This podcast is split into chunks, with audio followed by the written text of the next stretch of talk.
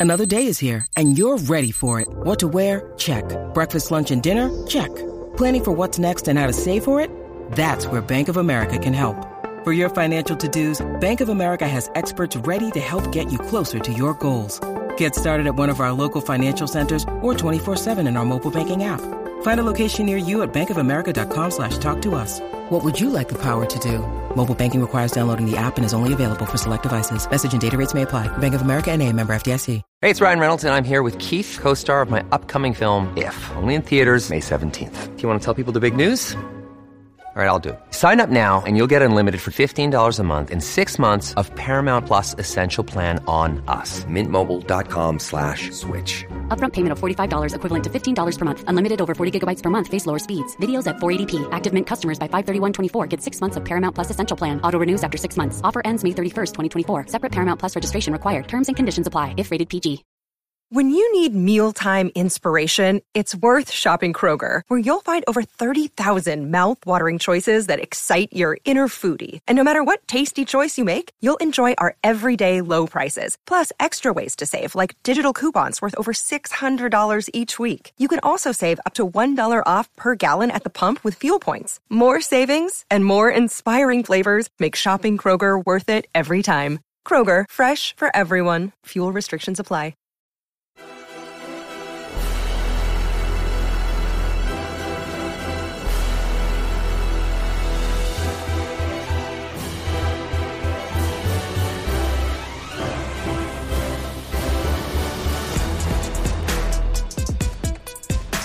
American soccer fans, welcome to episode 126 of the USA Soccer Cast. We are bringing you everything about the U.S. national teams, the players, the leagues, and everything else that impacts the game of soccer in these United States. I'm Donald Wine. Today, we conclude our series of interviews with each of the candidates for U.S. Soccer Vice President. That election will take place at the Federation's annual general meeting that takes place in Dallas the weekend of February 8th. On this episode, we speak with Dr. Pete Zopfi, chairman of U.S. Youth Soccer and a member of the U.S. Soccer Board of Directors. He currently serves on the Sports Medicine Research, Education, and Advisory Committee and the Nominating and Governance Committee. He's also been a part of several other committees and task force while on the U.S. Soccer Board. As we have done with Nathan Goldberg and Mike Cullina, we're going to ask Dr. Zopfi questions on a number of topics facing U.S. soccer, including some that have extra importance for fans. I know you're looking forward to the conversation, so here it is the interview with Dr. Pete Zopfi.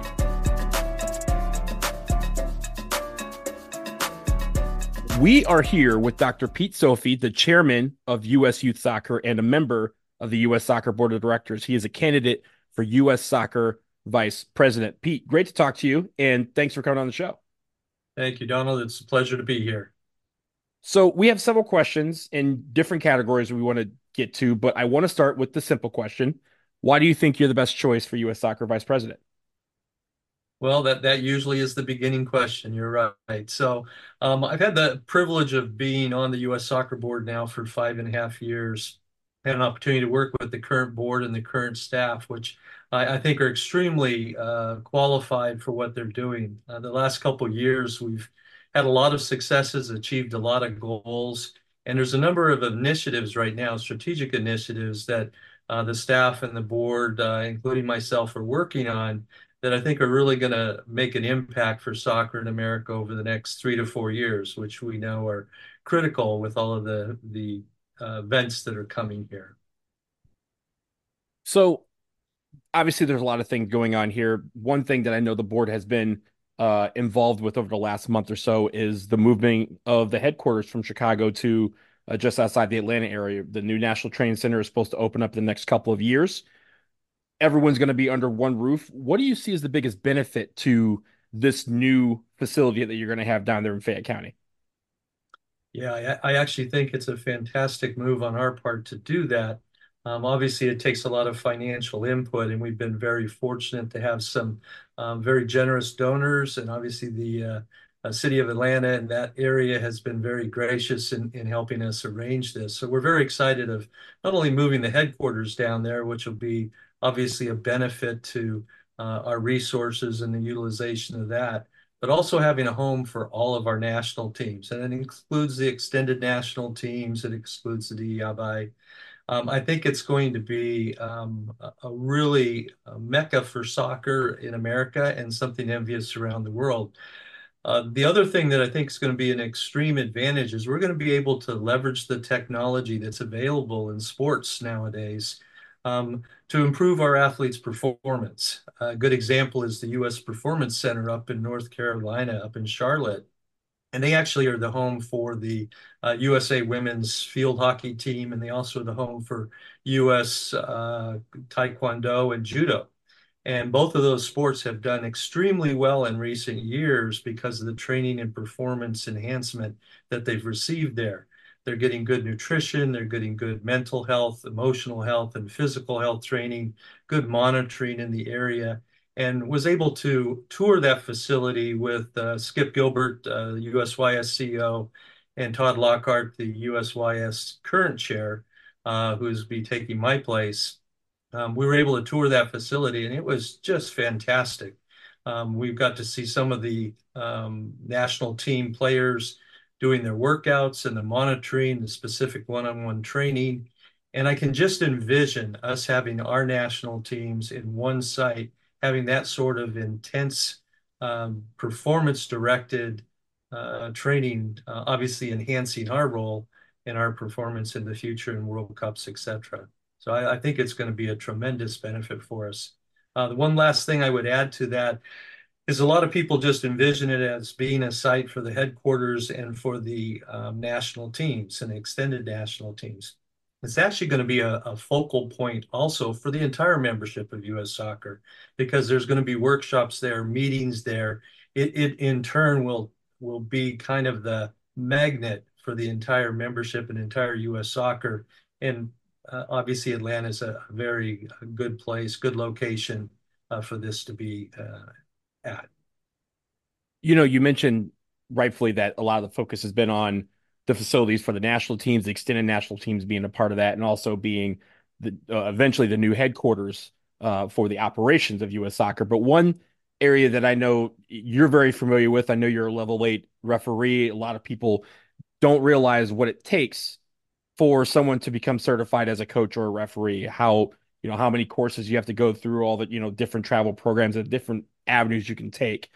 But what a lot of people realize now is that it is very expensive to get to a level where you're able to uh, get a lot of coaches certified to be able to grow that contingent of U.S. soccer. How do you help make that a little bit more affordable and help also help, you know, navigate the the red tape so that people don't look at it as a daunting task to become a coach for their son's travel team? Yeah, great question. And so uh, you bring up a good point. Uh, cost has become a barrier for all aspects of soccer, not just for players, but also for referees and for coaches. Um, because to get your licensing, especially to advance to a higher level, um, it takes a lot of time away from your occupation. It takes a lot of personal uh, finances out of your pocketbook. And um, it, it, can be hard to, to pay yourself back, so to speak uh, by getting the sort of exposure in games and experience. Uh, it's to become a referee or a coach, it takes more than going to a class. It takes refereeing games, it takes coaching players. And so those, opportunities need to be provided. I think the National Training Center, just to bounce back to that, I think will provide uh, an area and a location where some of that referee training and experience and also that coach training and experience can occur. But it's really going to require um, a concerted effort on the part of U.S. Soccer, uh, the various member organizations, the state associations, to really implement uh, referee growth uh, and coach growth throughout the United States. An example would be with referees. I kind of break it into four categories. There's a recruitment phase, which is um, probably the easiest to grow numbers because you're recruiting new people that don't necessarily know, the biggest barrier being financial. Um, but that can be approached by the various organizations and state associations underwriting the financial cost of that. An example is uh, we just started a program in Cal North uh, in conjunction with USYS where we reached out to the University of California Davis women's soccer team.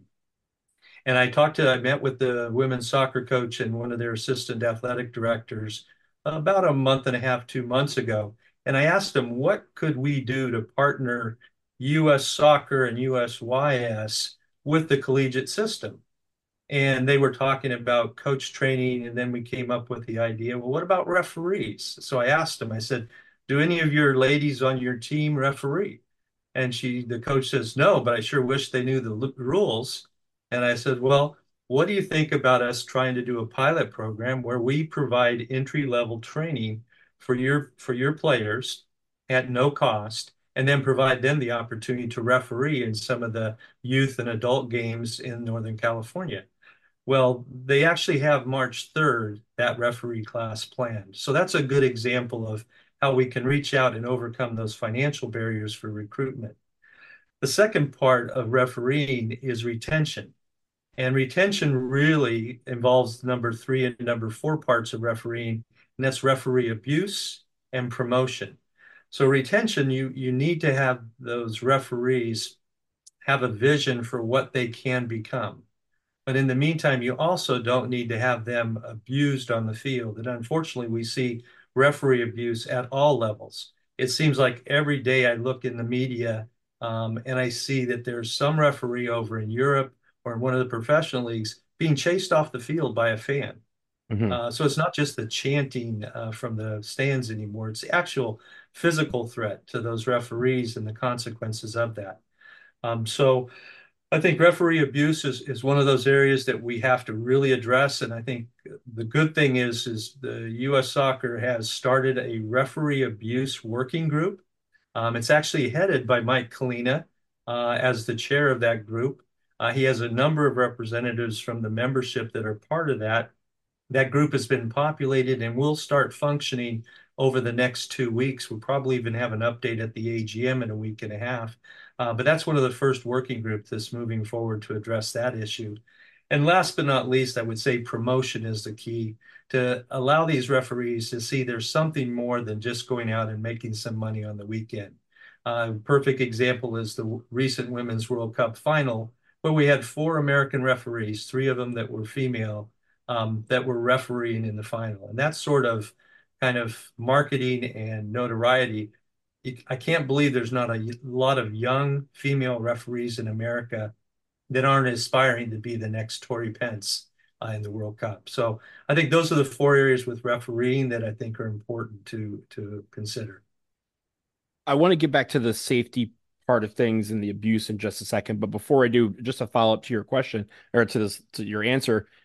When we talk about some of the facilities that we have, right? We, we obviously we're building the one outside Atlanta, but I know we currently have facilities. I think referees do their training in in the Kansas City area. There's also been uh, some training courses out in Southern California. Does U.S. Soccer, you know, in an effort to kind of keep that reach going, yeah, they may concentrate their efforts in Atlanta, but there's still plans to have some of these facilities across the nation so that people from all regions would be able to partake in some of these uh, initiatives that you're talking about.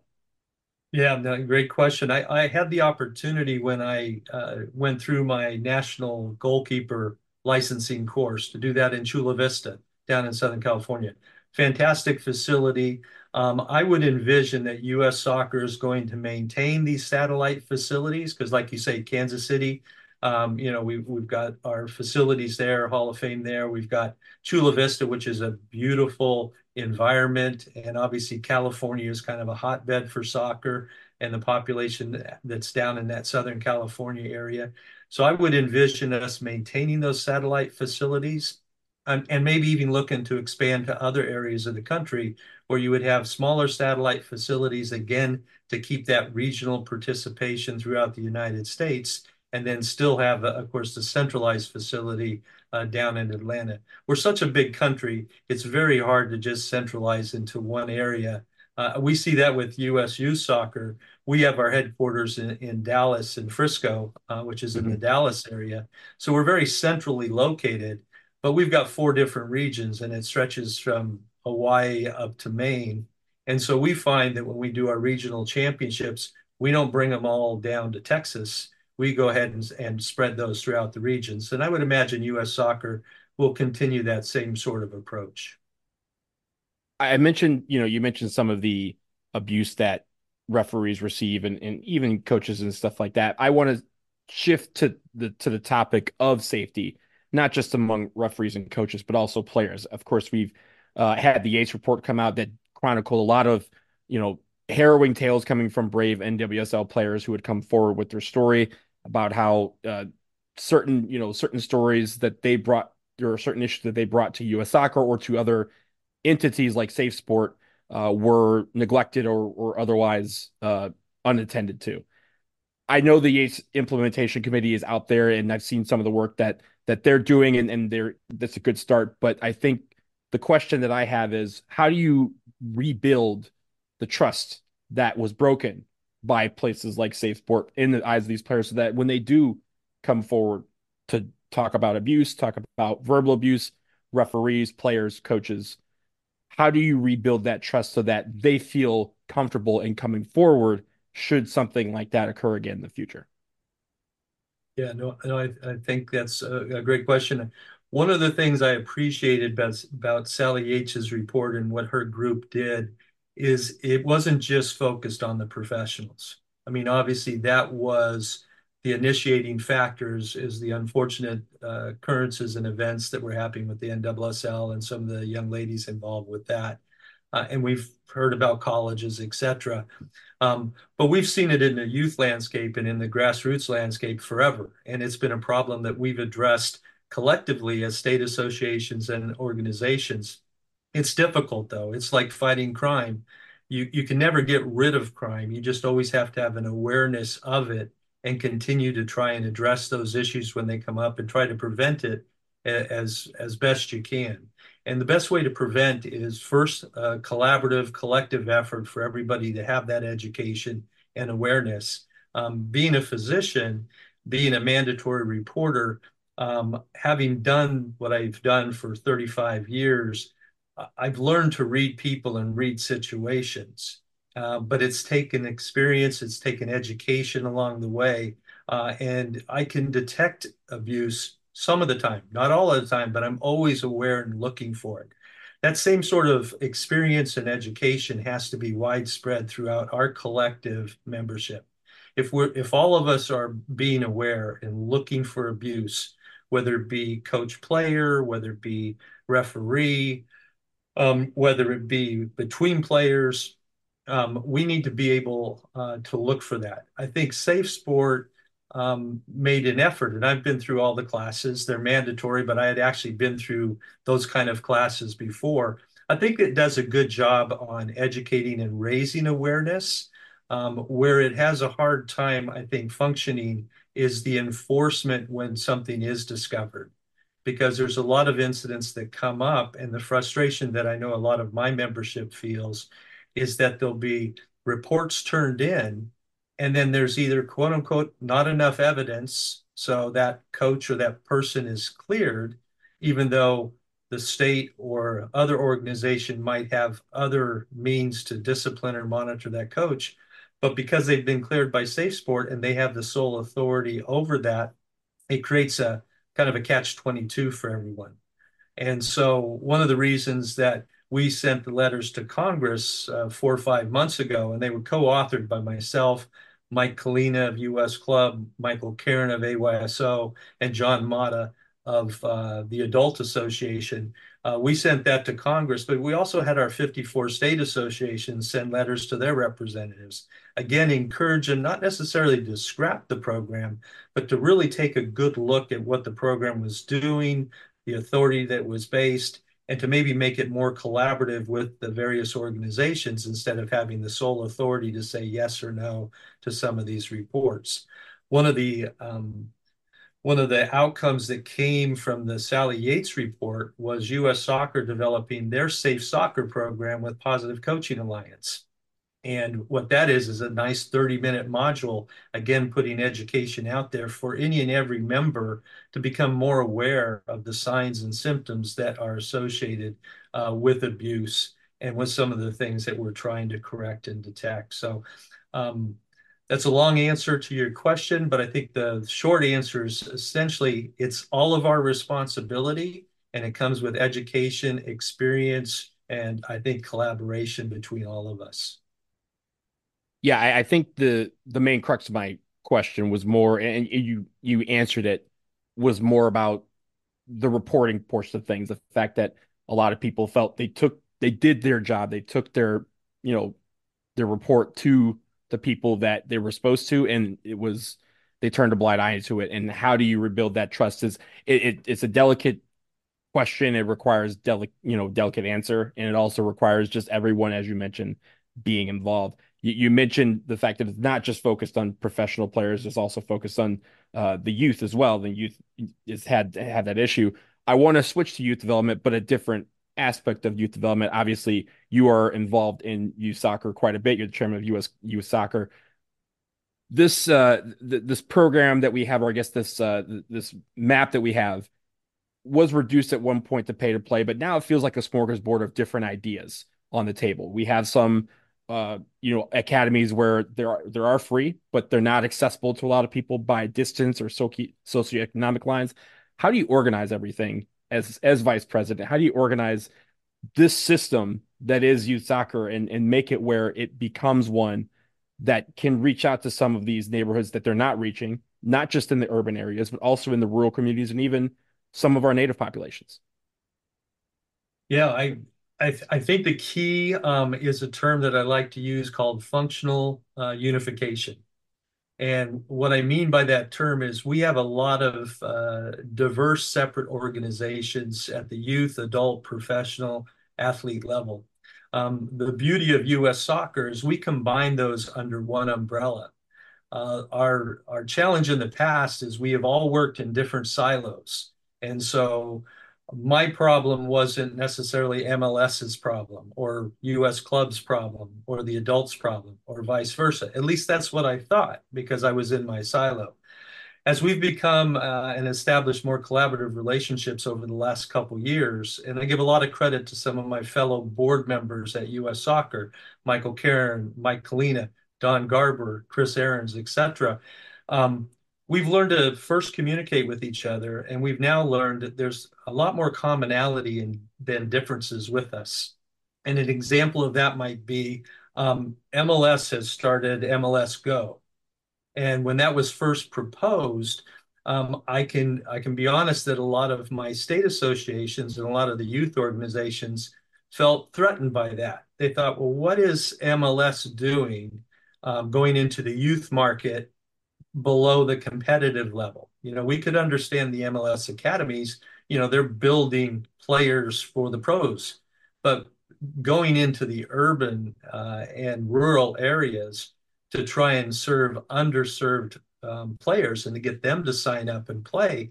But wait a second, that's our job. But realistically, we were struggling, uh, the youth organization struggling to reach those communities. And MLS, with its branding and with its outreach, uh, was able to propose MLS Go to reach and target just those specific underserved individuals and giving those kids an opportunity to play.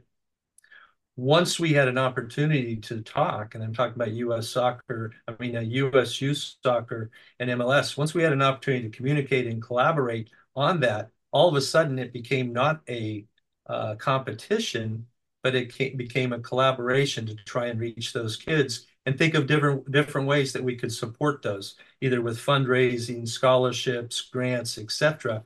So now what has become uh, an initial perceived competition has now become a collaboration and a partnership uh, between us. And I think those kind of relationships are happening now, and I anticipate they're going to continue to happen in the future, especially with the current individuals that are the collaborative leaders of U.S. soccer.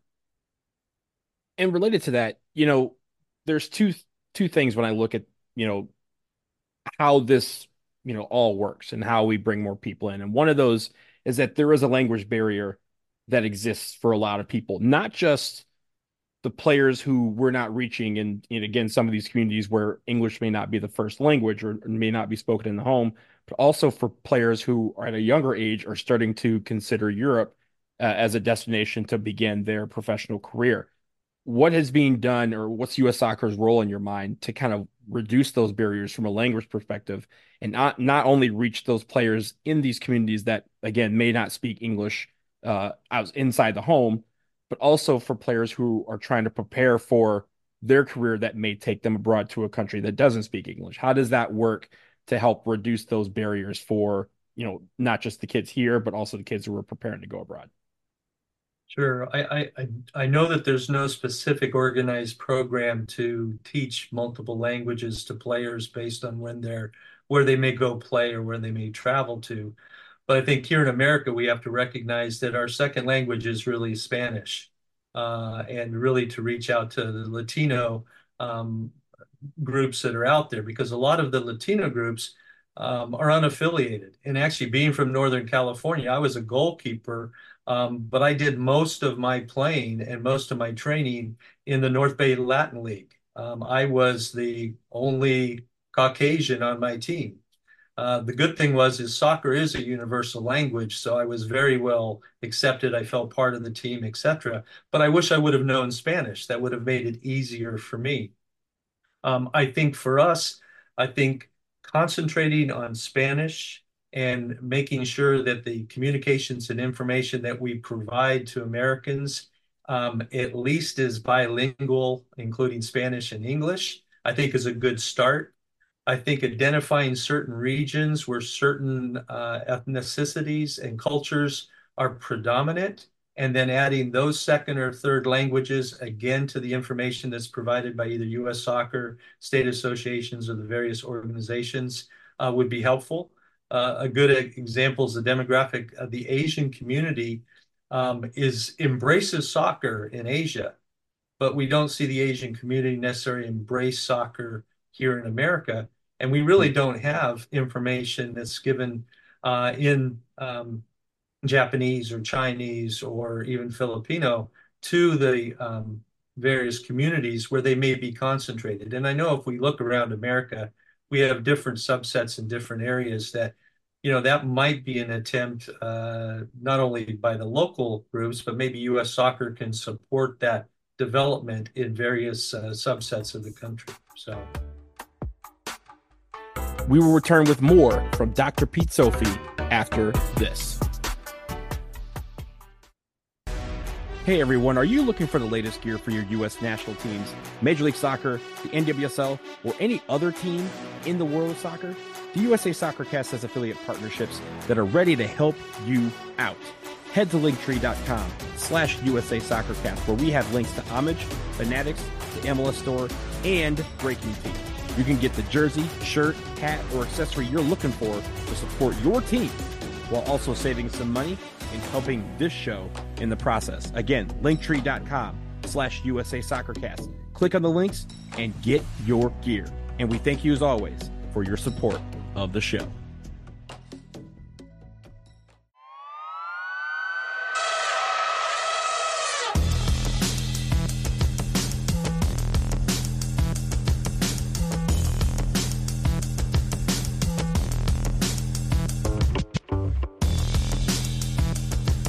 We're back, and we resume our interview with U.S. Soccer Vice Presidential candidate Dr. Pete Zopfi.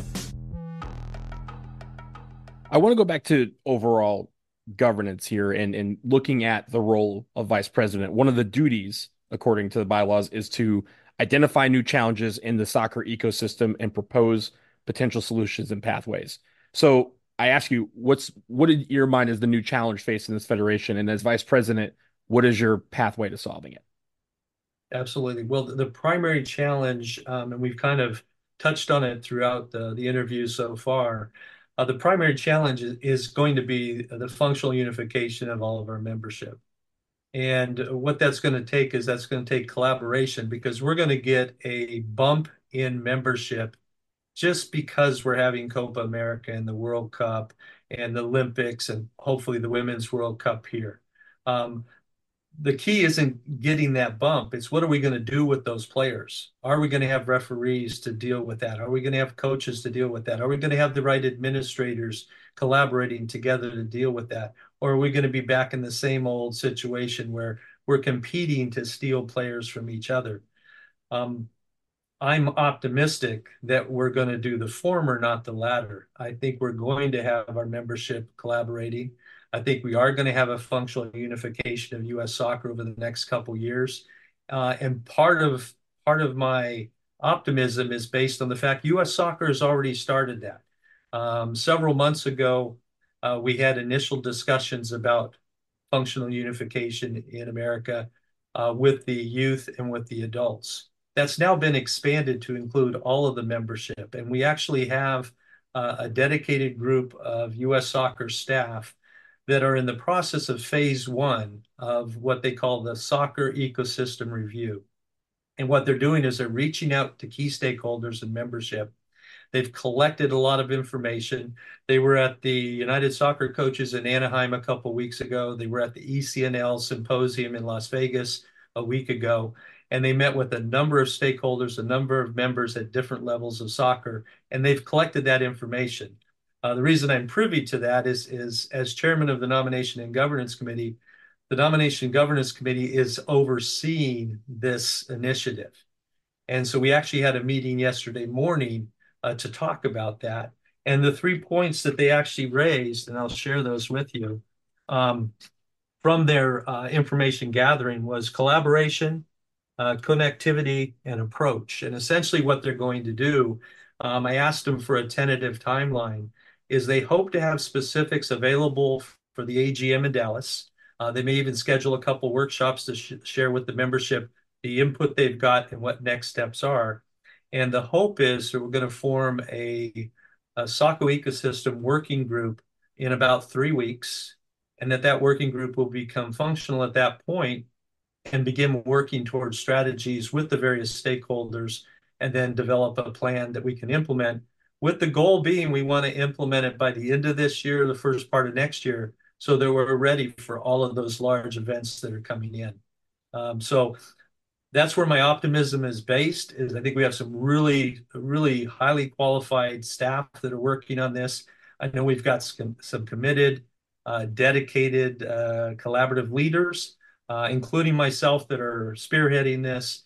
And so I'm optimistic that uh, we're going to be able to achieve that um, functional unification we talked about. We're going to talk about Copa America and the World Cup in, in just a minute, but I did want to go to the professional leagues that we have here. And of course, I don't I don't know if you're on Twitter a lot or on social media, but of course the big debate is whether uh, promotion relegation would be the the go-to system that would help soccer thrive here in the United States as it does in other systems across the world. Between MLS, USL, USL League One, and also on the women's side, you have the NWSL and the USL Super League and, and W League. What is your what is your opinion? Are you in favor of a prom- promotion relegation system, or is there another system that you think would work to help benefit the rise of all of these leagues? Excuse me. I think um, uh, to, to be honest, I, I think the professional leaders in our in our organization probably have a much better um, perspective on that. Um, from a fan's perspective, uh, which that's what the pros are about, is having fans like us that watch those games, go to those games, etc. I think promotion relegation, when you see it over in Europe, um, it's exciting to see people move up and down, up and down. Um, so there is merit to that. But with that being said, in American sports, you don't really see that. I, I, don't see if the 49ers lose the game last weekend that they're moved to the uh, second division. That's a sore subject. I'm a Lions fan. That's a sore subject for me. So yeah. well, I, I, apologize. You should be very proud of those Lions because yeah, they, uh, absolutely. Uh, I know you're from the really Bay Area, well. so congratulations. But yeah, go please yeah. go ahead. I thought you had us. Um, but yeah, I so I would say that um, I, I, I would defer to the professionals um, on this question, but I think there's merit to both. I mean, there's a certain consistency uh, and standardization of knowing that your team is always going to be quote unquote in the top division. Um, I know I'm a, I'm an Earthquakes San Jose Earthquakes fan, and we've actually won a couple of championships. Uh, but the last couple years we haven't necessarily done that well. And a couple years ago, if there was relegation and promotion, we would have been relegated. Um, so I, am not sure as as a fan how I would have felt about that. Now, from a league perspective, you know, I'd have to uh, defer to Commissioner Gar- Garber or Mr. Papadakis and and how they would think that the professionals would react to the relegation and promotion, at least with the top level. So um, I guess my answer is I don't really have a clear answer. And and just related to that, and again, in your capacity that you that you know, I think the number one issue facing all these leagues and all these teams is stability. You know, we have leagues that are losing teams, gaining teams. As you mentioned, there's not promotion relegation, but we still have a lot of volatility between these different leagues. Teams are, you know, leaving one league for another and vice versa. How do how does US soccer help these leagues maintain their stability? So if they do want to switch formats, they're able to. Yeah, I think I think U.S. soccer is taking a more um, active role, uh, an accountability role for the for the strength and stability of the professional leagues. And I'll use a, a local example. Um, you look at Bay FC; they're coming into the NWSL, and they're supported by a lot of our former athletes. And one of the co-owners is uh, Danielle Slaton, who's one of our board members. Um, and I see, so I see U.S. soccer actively supporting that women's team being reestablished here in the Bay Area, which we have a great soccer fans here. We've always turned out um, in numbers and support here, um, but we've always had teams taken away from us or we've lost teams. Uh, the CyberRays were a good example. They won the championship, and then the next year they were gone. Um, so you know, you buy your Cyber Cyber Ray jersey and it's now in my closet because there's no more CyberRays. Um, so I think there, like you said, there's stability is is important in the professional leagues. I, I think I see a different approach now from U.S. soccer than maybe in the past, uh, especially on the women's side, uh, and not only with the abuse uh, topics that we discussed earlier, but actually the financial support and getting the field support and really helping build that game. And also see, uh, for that matter, I see the men's professional leagues supporting the women's professional leagues in being reestablished and growing. And you know, this is a this is an unprecedented era for growth of professional soccer, both male, female, at all levels uh, in the United States. And I I think I see U.S. soccer taking a more active role in that. I want to shift, you know, a little bit more globally. Obviously, the the world is coming to the United States in the next few years for several different tournaments Copa America, W Gold Cup, you know, the Club World Cup uh, next year, and then 2026 World Cup, and potentially, as you mentioned, the 2027 Women's World Cup, followed by the Olympics. A, a huge era is about to embark on us in U.S. soccer. But of course, we're trying to it, it, make this sport the preeminent sport in the country and, and a preeminent team being the United States national teams. How do you continue to do that? And how do you open up more opportunities for Americans to see these teams play. Yeah, as you mentioned, this is unprecedented. And I think a lot of it is based on the um, financial and commercial um, opportunities that FIFA and the rest of the world see in the United States. And, and I mean, yeah, granted, it's it's great that they they gave us the Men's World Cup for you know this upcoming uh, session, and it's it's great that Copa America is coming up here. But a lot of that's based on on what we've done in the past with events and how successful they have been uh, at the gate and commercially and through the the media. And so I think uh, FIFA and the rest of the world recognizes that um, we're kind of a gold mine here and soccer is growing among the fans and among the players. Um, and so I, I think that's going to continue. We're going to continue to have those opportunities as long as we continue to be good hosts and it continues to be successful here on a financial and commercial basis. And I, I don't see any reason it wouldn't. In fact, if anything, I think it's going to be very difficult to not have most of the major events occur in the United States in the future just simply because we're going to be a hotbed not of only fandism but also of um, you know TV rights, commercial rights. Um, people you know like to come to the United States. It's it's a stable environment.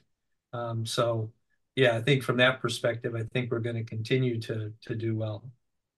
So just as a follow up to that, when we talk about the World Cup, for example, coming to our shores, uh, usually the World Cup has a set of tickets, as you know, for the local uh, fans that are way cheaper than the tickets that are shown to us as international fans that travel for these games. I've been to several World Cups on the men's women's side, but of course, a lot of people are are almost you know, anticipating that this World Cup would be the most expensive of all time and would price a lot of people out. How do you make it where I know this is not a U.S. soccer led or controlled event, but how do you advocate for that family in Oakland or the, for me, the family here in DC who, you know, this is the once in a lifetime opportunity to see their national team play at a World Cup or any national team play at a World Cup. How do you make it where it doesn't cost them all their gold to get to those yeah. games? It's going to be extremely difficult. Um, it, it's not that it can't be done. Um, an example you look at, I just saw the prices for the Super Bowl. Uh, the cheapest huh. ticket is ten thousand um, dollars.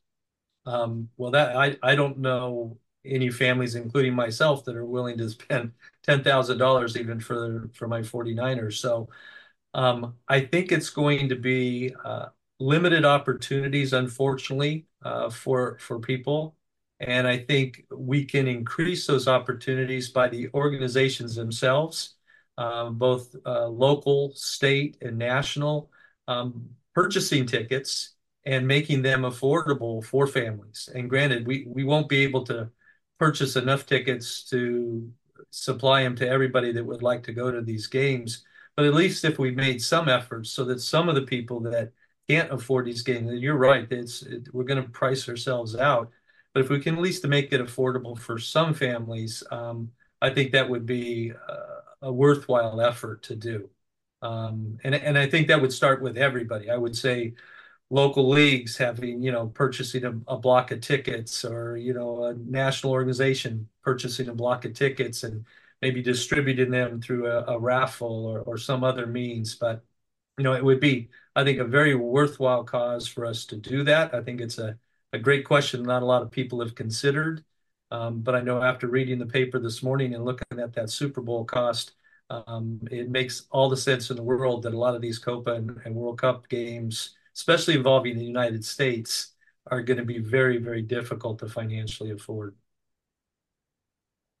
When we look at, you know, just globally or even just regionally here, we have a question here from uh, Eric Schmitz, and he he writes and he says, "Soccer unites us here and with the world around us. Where do you see U.S. soccer's role and responsibility within CONCACAF? For obviously for our listeners, CONCACAF is the region we're in, North America, the Caribbean, and Central America. How do you envision U.S. soccer's role, or what has it been thus far? You know, given your your status on the board, and how do you can how do you see that continue to evolve as Concacaf continues to receive so much attention in the form of these tournaments?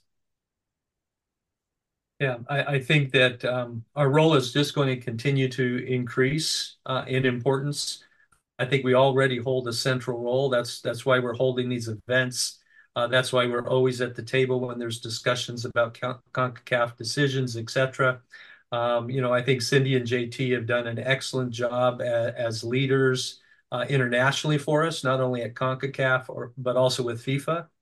And I think that role and that importance is only going to increase. It can't do anything but that because, again, America itself is increasing, and CONCACAF as a um, area is increasing compared to other areas. It used to be there was Europe and then the rest of the world, and then there was Europe and then there was South America.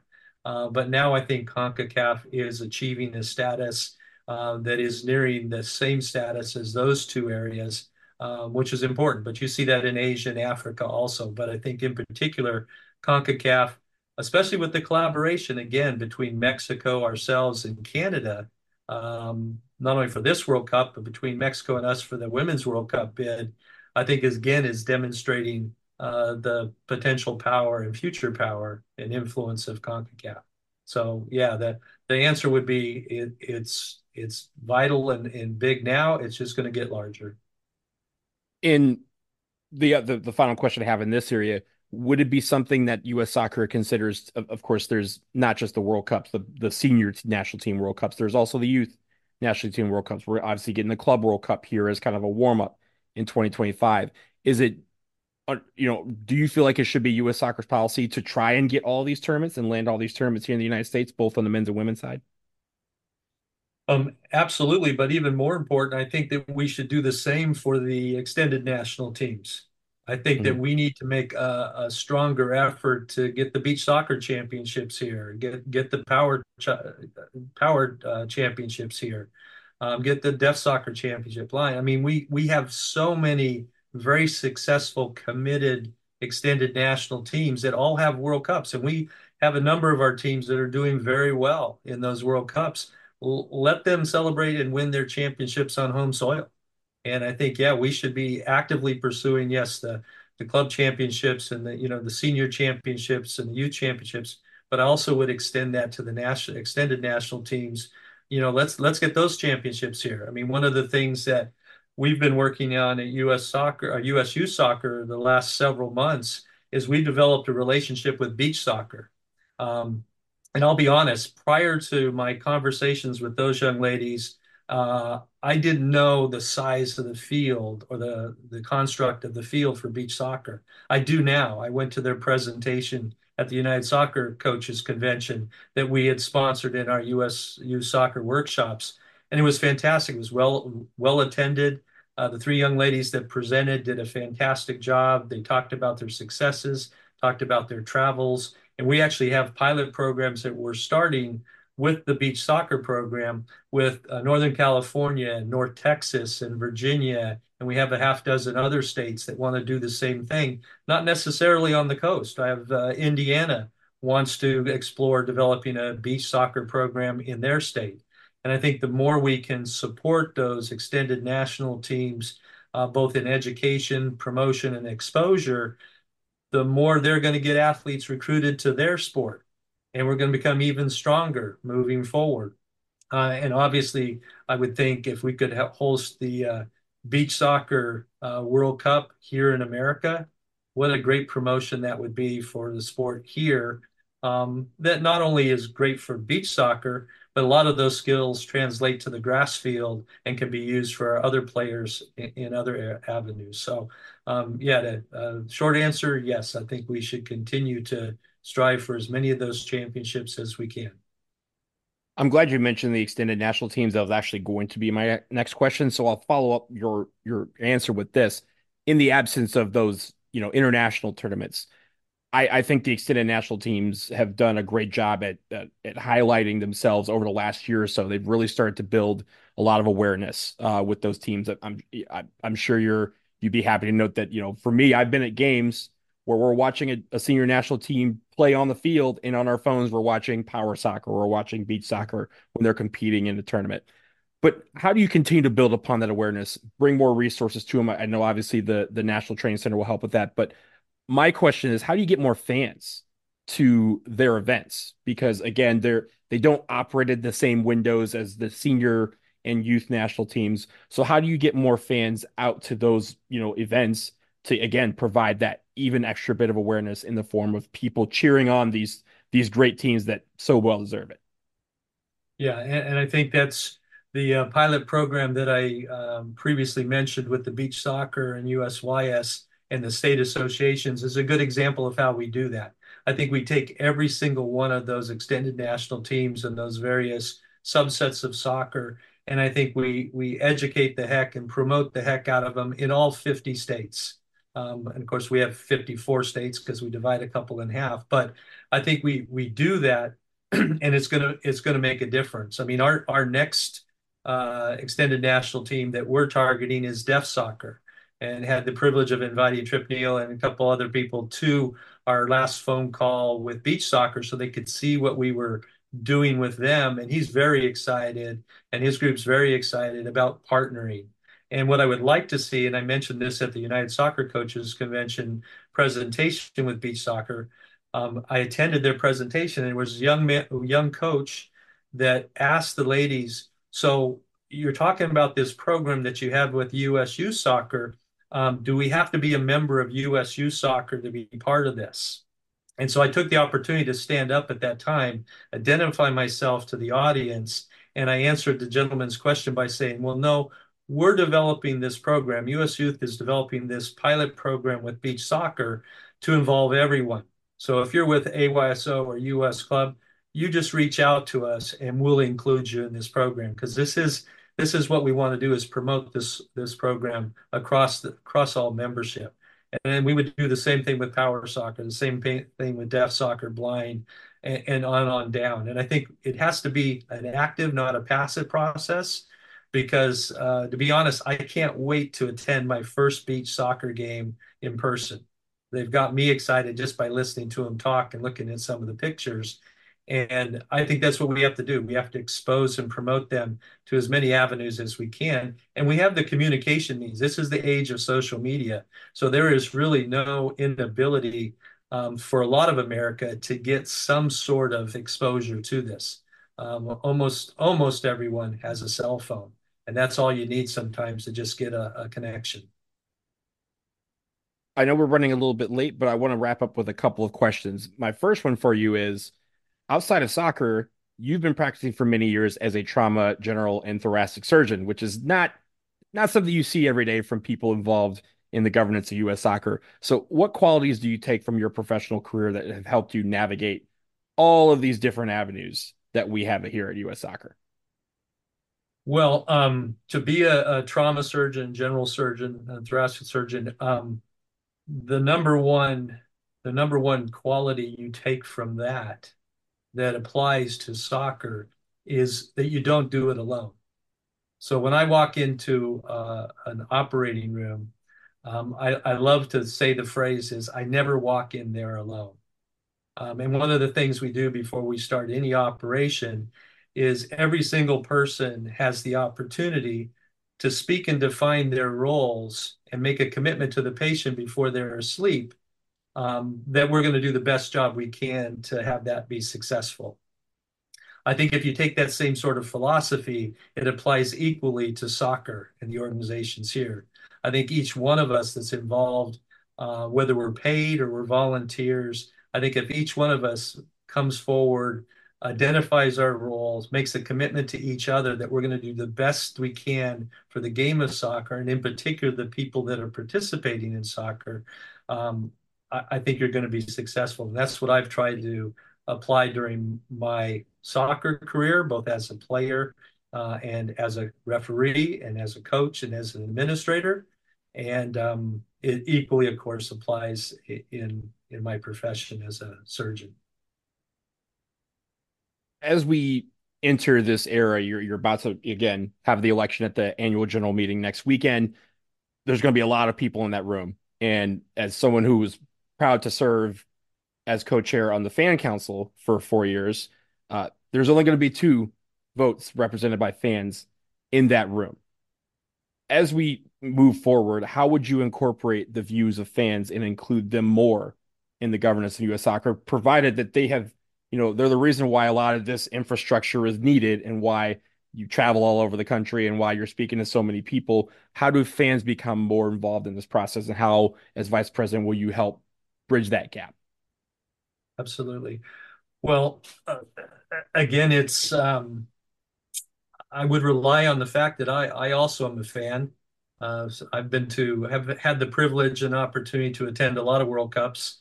Um, we went to France. Uh, my wife and I went to Vancouver. We've been to Brazil with the men. Uh, we had the opportunity to be at Pasadena uh, when Brandi decided to do her thing with her shirt uh, which she still hates when when I remind her of that.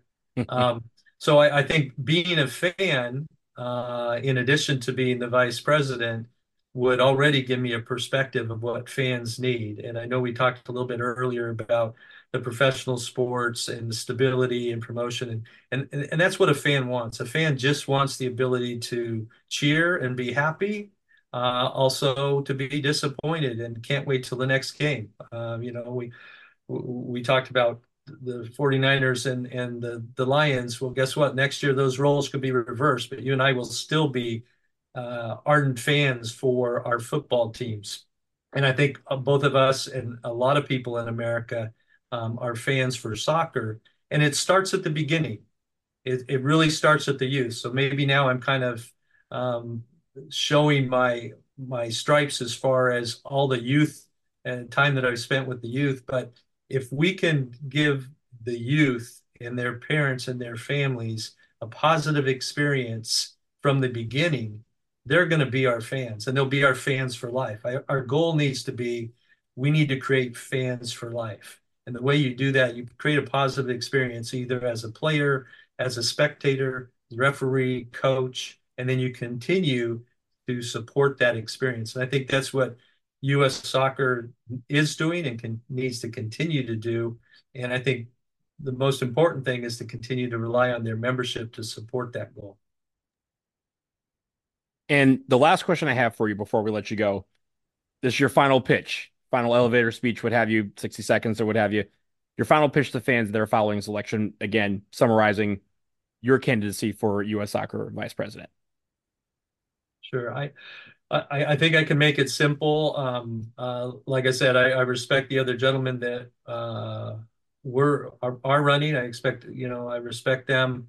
Um, I would say that the key qualities that I think a vice president needs uh, in the upcoming four years is they need to have experience, uh, they need to be collaborative leaders, uh, and they need to be committed to this functional unification that I talked about, because that really is going to be the key to success um, during this four-year golden opportunity that we have coming up. Because if if we drop the ball on this one, um, it, it's going to be difficult to recover. Um, and again, I'm optimistic that we won't, but I do think it's going to take uh, collaborative leadership. It's going to take experience. You you don't learn the soccer culture and the soccer ecosystem in a few months. It takes years of communicating with people and working with goal goal oriented um, uh, perspective. So that that would be my my two cent pitch uh, moving forward. And you know, I just appreciate the opportunity to to talk with you today and share this information with anyone. And of course, anybody would like to reach out to me, they can feel free to to grab me before Dallas. I think they're probably tired of hearing uh, from Nathan and I by now, but uh, I'm sure you'll hear a little bit more from both of us. Dr. Pete Zopfi, thank you so much for joining us on the USA Soccer Cast. Really appreciate it, and I wish you the best of luck in the election. Nice to talk to you. Thanks, Donald. Talk to you soon. Bye bye.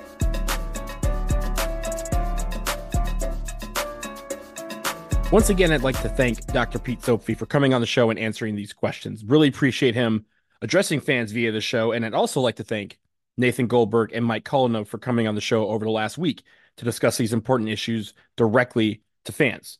The election takes place next weekend at U.S. Soccer's annual general meeting in Dallas. The National Council meeting, where this election, among other things, takes place, will be on Saturday morning, February 10th, starting at 9 a.m. Streamed on U.S. Soccer's YouTube channel. So I highly encourage everyone to tune in and watch all of it, get involved in the governance of our federation. It's only then that we can really see what it takes to make the improvements necessary to keep our soccer nation growing stronger. And we can make a push to get more fans involved in that process. And let me tell you, the National Council meeting is always interesting. There are a lot of fireworks that happens every single year, so I highly encourage you to check it out. The US Soccer Fan Council has two votes for vice president among a sea of votes from the other member associations, athletes, and board members. So I know that they will represent us well. I just rolled off the fan council after serving four years, and they are really doing work to increase fan representation and make sure that we are all in that room next Saturday. But it helps if people sound off about the Federation governance, tune in, and learn more about the issues facing our nation. So let us know who you think should be U.S. Soccer Vice President between Nathan Goldberg and Dr. Pete Zopfi. Tag us on Twitter or sound off in the comments on the article for this episode over at starsandstripesfc.com. Speaking of YouTube, I'm excited to announce that we now have a YouTube channel where currently you can listen to every single episode of this show. So, if YouTube is a way you listen to music and podcasts along with videos, you now have that option with this show. Head to youtube.com slash at USA Soccercast. You can then subscribe and listen to the show there, like, rate, and review episodes one by one. It's highly appreciated. And hey, down the line, it may mean some video content for you. We don't have any video content yet, but you can at least listen to this show on that platform if you so choose. But that will do it for episode number 126 of the USA Soccer Cast. Thank you so much for listening. Remember, follow us on Twitter. We are at USA Soccer Cast. Don't forget, we have affiliate programs with Homage, Fanatics, MLS Store, and BreakingT. Head to linktree.com slash USA Soccercast to learn more. Click the links to those sites and support the show while getting the latest gear. And of course, we encourage topic suggestions as we move forward.